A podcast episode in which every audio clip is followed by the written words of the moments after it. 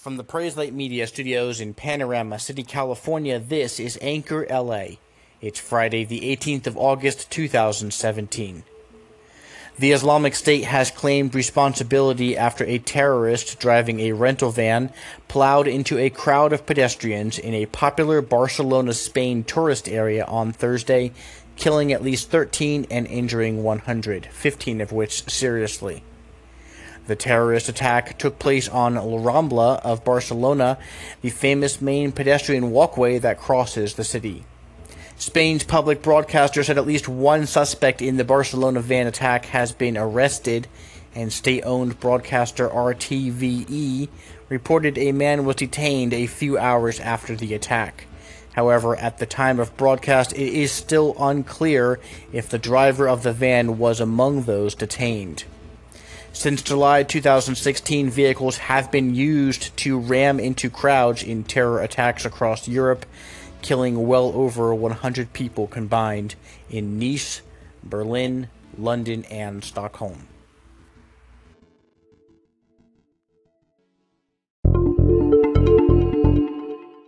In 1918, a total solar eclipse traveled from coast to coast in the United States and on Monday, the 21st of August of this year, that will happen again. Known as the Great American Eclipse, the path of totality, as it's known, will be diagonally from the Oregon coast to the South Carolina coast, crossing over southern St. Louis and northern Kansas City as well. The greatest totality of the eclipse will occur, to be exact, two and a half miles east of Cerulean, Kentucky, on the Cerulean Hopkinsville Road. When is this all going to take place? Well, it varies. Salem, Oregon will see totality at 10:18 a.m., Casper, Wyoming at 11:43 a.m., Columbia, Missouri at 1:13 p.m. with Cerulean following just after that at 1:25 p.m. The eclipse will exit the US at 2:47 p.m. in Charleston, South Carolina.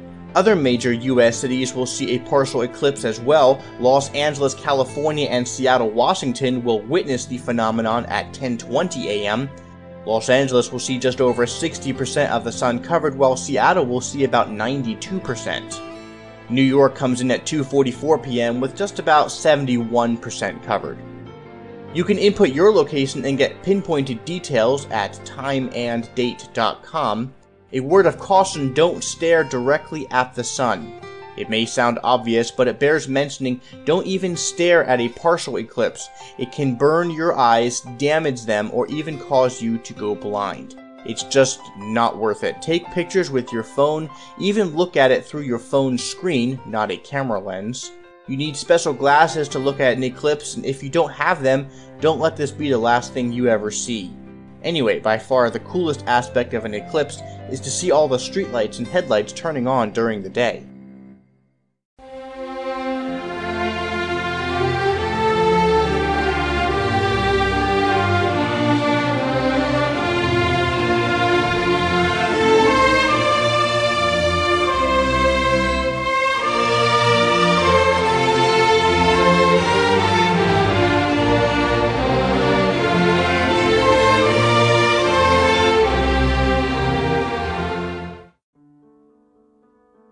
The Scottish Fiddle Orchestra is one of Scotland's foremost traditional music organisations.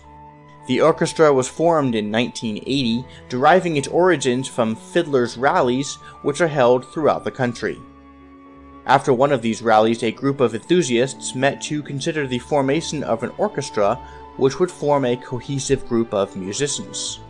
The aim was to have a group of approximately 150 members who would play together consistently provide a series of concerts in the main Scottish cities, and work together to create unique orchestral fiddle music without detracting necessarily from the strong traditional strains of Scottish music.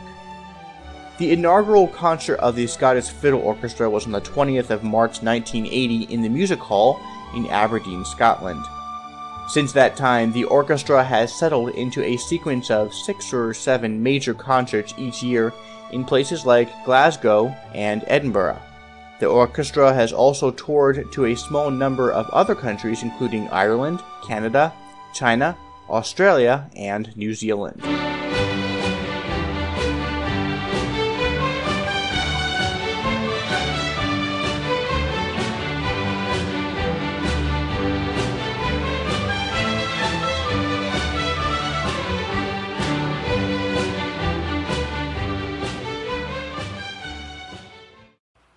Well, if you live in the United States or a few other countries around the world, you're probably aware of the affluent society and the pursuit of which that reigns supreme in the culture today.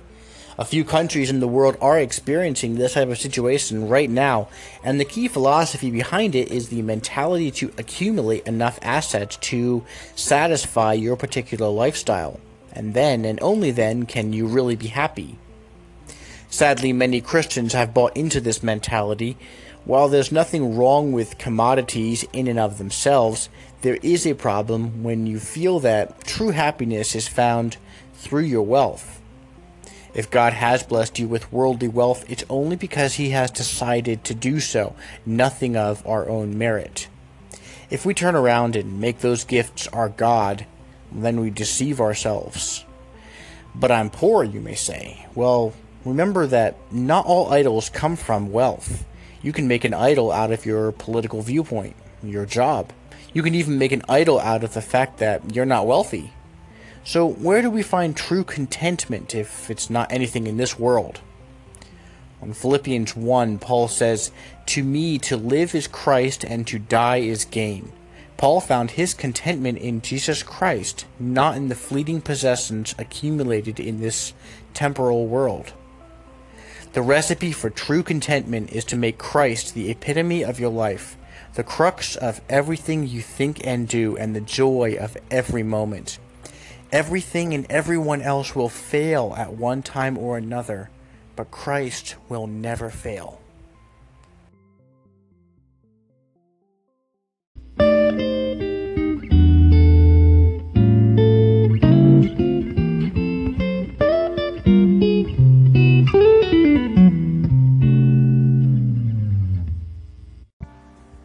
Thanks for listening to Anchor LA on Twitter at Anchor LA Podcast and Facebook.com slash Anchor LA, where you can find links and information to certain topics that we cover in the podcast. Contact us anytime with questions or comments or call into our show directly on the Anchor app with input or suggestions for the show. We'd always love to hear from you. Until next time, from Panorama City, California, I'm Ben Ditzel. This is Anchor LA.